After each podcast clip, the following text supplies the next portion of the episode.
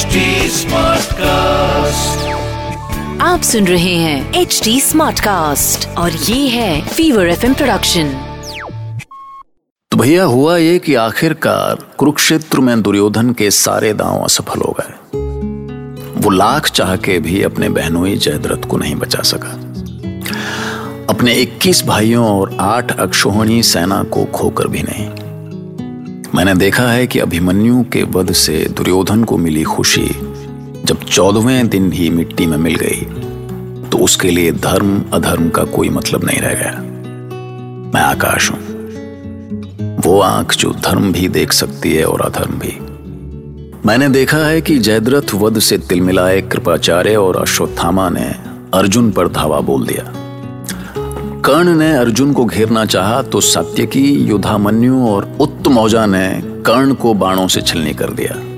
ये सब देखकर रथ दौड़ाता दुर्योधन सीधा द्रोणाचार्य के पास पहुँचा। आचार्य! आचार्य!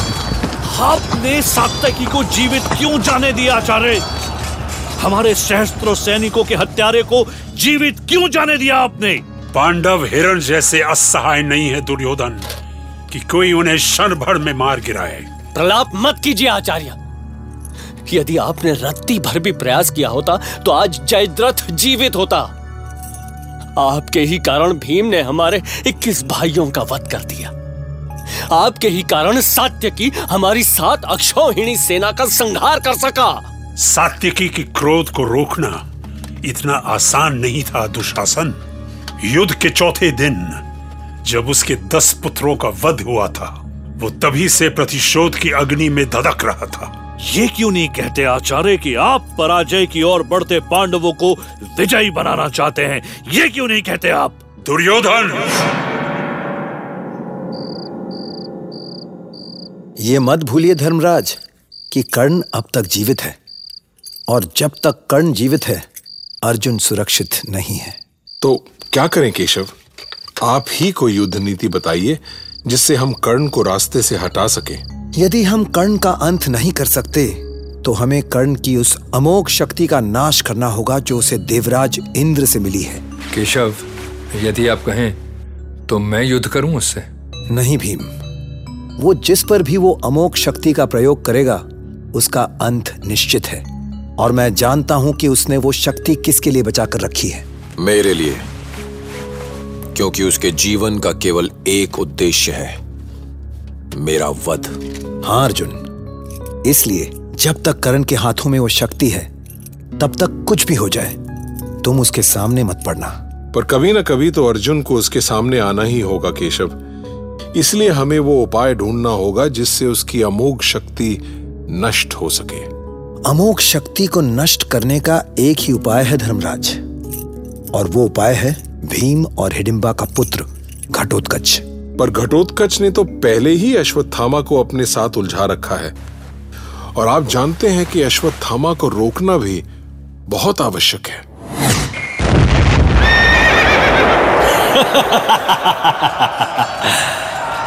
आज तेरा सामना महाबली घटोत्कच से हुआ है अश्वत्थामा। आज मैं तुझे दिखाऊँगा कि युद्ध क्या होता है। किसी भुलावे में मत रहना घटोत्कच। मेरे सामने तेरी राक्षसी माया काम नहीं आएगी। अच्छा तो ये ले। कर कहा जाता है अश्वत्थामा ठहर। आज तेरा अंत निश्चित है। घटोत्कच की वीरता तो मैंने साक्षात देखी है केशव। जिस अश्वत्थामा से भीम पार नहीं पा सका उसी अश्वत्थामा को घटोत्कच ने अपने बाणों की वर्षा से ऐसा ढक दिया जैसे राहु सूर्य को ढक देता है। तो अब घटोत्कच की यही वीरता हमारे काम आएगी धर्मराज। तो क्या वो कर्ण से युद्ध करेगा वासुदेव? हाँ भैया भीम। पर आप भी जानते हैं केशव कि कुछ भी हो जाए कर्ण उस पर अमोघ शक्ति का प्रयोग नहीं करेगा। और यदि वो इसे प्रयोग करने के लिए विवश हो गया तो घटोत्कच जीवित नहीं बचेगा। मुझे इस बात का आभास है धर्मराज। पर यदि कर्ण ने घटोत्कच पर अपनी अमोघ शक्ति नष्ट कर दी तो फिर उसकी जय अनिश्चित है। क्या ये उचित है केशव कि हम घटोत्कच को जानबूझकर मृत्यु के मुख में जाने को कहें? और कोई उपाय नहीं है धर्मराज। सोच लीजिए अर्जुन या घटोत्कच। दोनों में से एक को अमोक शक्ति की बलि चढ़ना ही होगा। आप आदेश दें केशव। बोलिए घटोत्कच को करना क्या है? घटोत्कच किसी भी परिस्थिति में युद्ध कर सकता है भीम। राक्षस होने से रात्रि में उसकी शक्ति बढ़ जाती है। ऐसे में यदि वो कौरवों के शिविर का विध्वंस आरंभ कर दे तो परंतु रात्रि का युद्ध अधर्म नहीं होगा केशव। आप शांत रहें भैया। पुत्र मेरा है। निर्णय भी मेरा ही होगा। तो जाइए भीम भैया पुत्र घटोत्कच से बात कीजिए।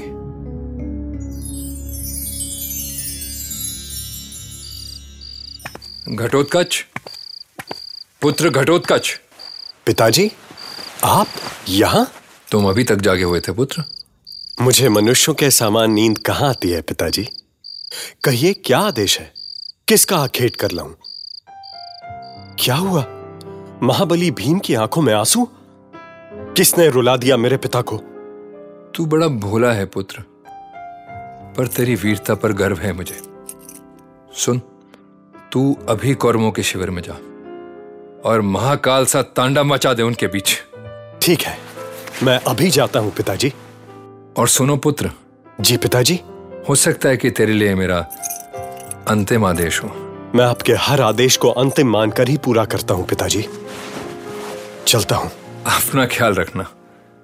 ईश्वर तुम्हें लंबी उम्र दे।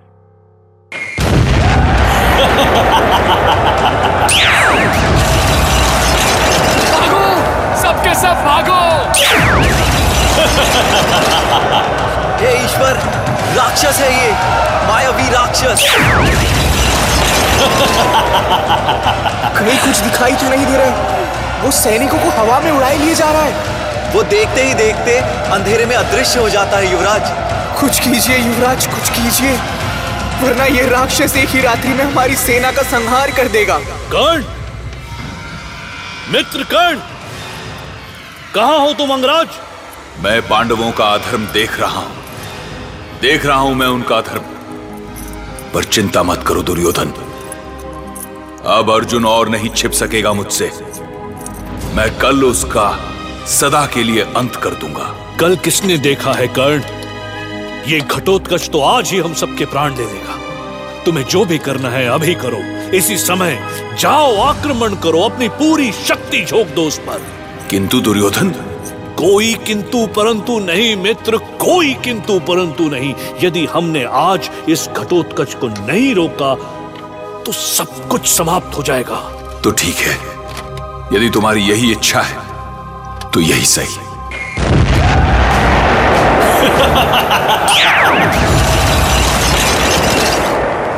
ये ले घटोत्कच। ये अमोक शक्ति तेरी राक्षसी शक्तियों का अंत कर देगी। सदा के लिए शांत कर देगी तुझे।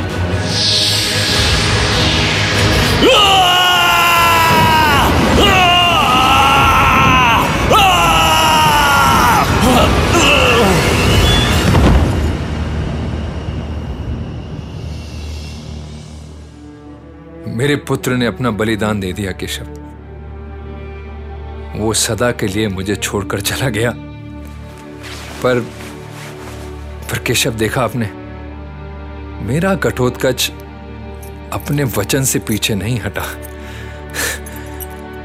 देवराज की अमोक शक्ति को अपने साथ भस्म कर दिया उसने। इंद्र भी हार गए उसके बलिदान के आगे। हाँ भीम भैया। कर्ण इंद्र की वो शक्ति का केवल एक बार प्रयोग कर सकता था और वो उसे कर चुका। मुझे लगता है कि ये अच्छा ही हुआ केशव के घटोत्कच क्योंकि अभिमन्यु वहाँ बहुत अकेला अनुभव कर रहा होगा ना? उसका साथ देने वहाँ कोई तो होगा? ईश्वर उन दोनों की आत्मा को शांति दे। जाइए भैया विश्राम कीजिए। कल युद्ध का पंद्रवा और निर्णायक दिन है। पांडवों ने रात्रि में आक्रमण करके युद्ध के नियम भंग किए हैं और उन्हें इसका दंड मिलेगा। करण आज आधी सेना के नायक तुम होगे और आधी सेना का मैं।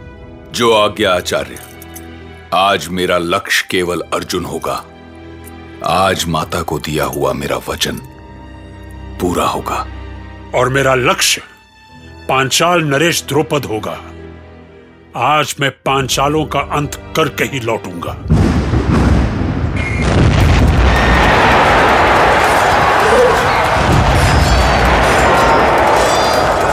देख रहे हो पार्थ? आज तो आचार्य साक्षात यमराज बन गए हैं। हाँ केशव भीषण प्रहार कर रहे हैं वो और कर्ण भी आज बहुत आक्रामक हो गया है। अब दुर्योधन की बस यही दो महाशक्तियाँ शेष है पार्थ। और इनका अंत दुर्योधन को तोड़ देगा। देखो पार्थ कर्ण का प्रहार देखो।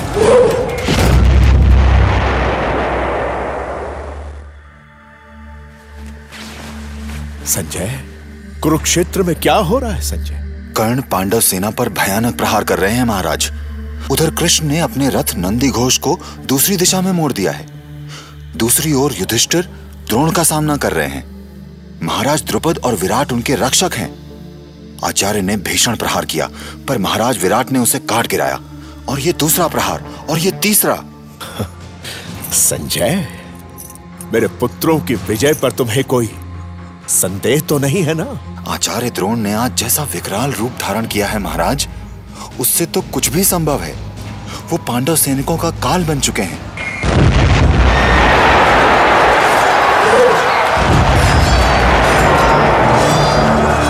अब आचार्य का वध आवश्यक हो गया है पार्थ।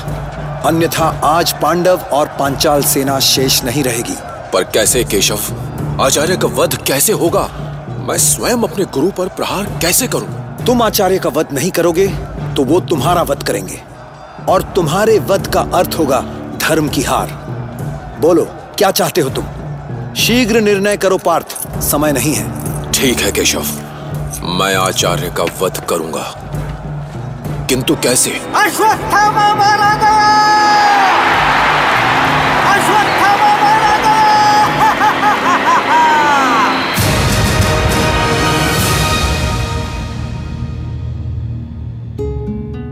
अब भाई साहब अचानक पूरे कुरुक्षेत्र में हंगामा मच गया। हर ज़ुबान पर एक ही बात थी अश्वत्थामा मारा गया। द्रोण का इकलौता बेटा अश्वत्थामा। कौन मार सकता था? उस जैसे महायोद्धा को, जिसके पिता ने पूरे कुरुक्षेत्र में हाहाकार मचा रखा था। एक संदेह तो था ही कि क्या सचमुच द्रोण का बेटा अश्वत्थामा मारा गया, या ये सिर्फ़ एक खबर थी? कौन मारा गया? कैसे? और कहाँ? सुनते रहिए महाभारत।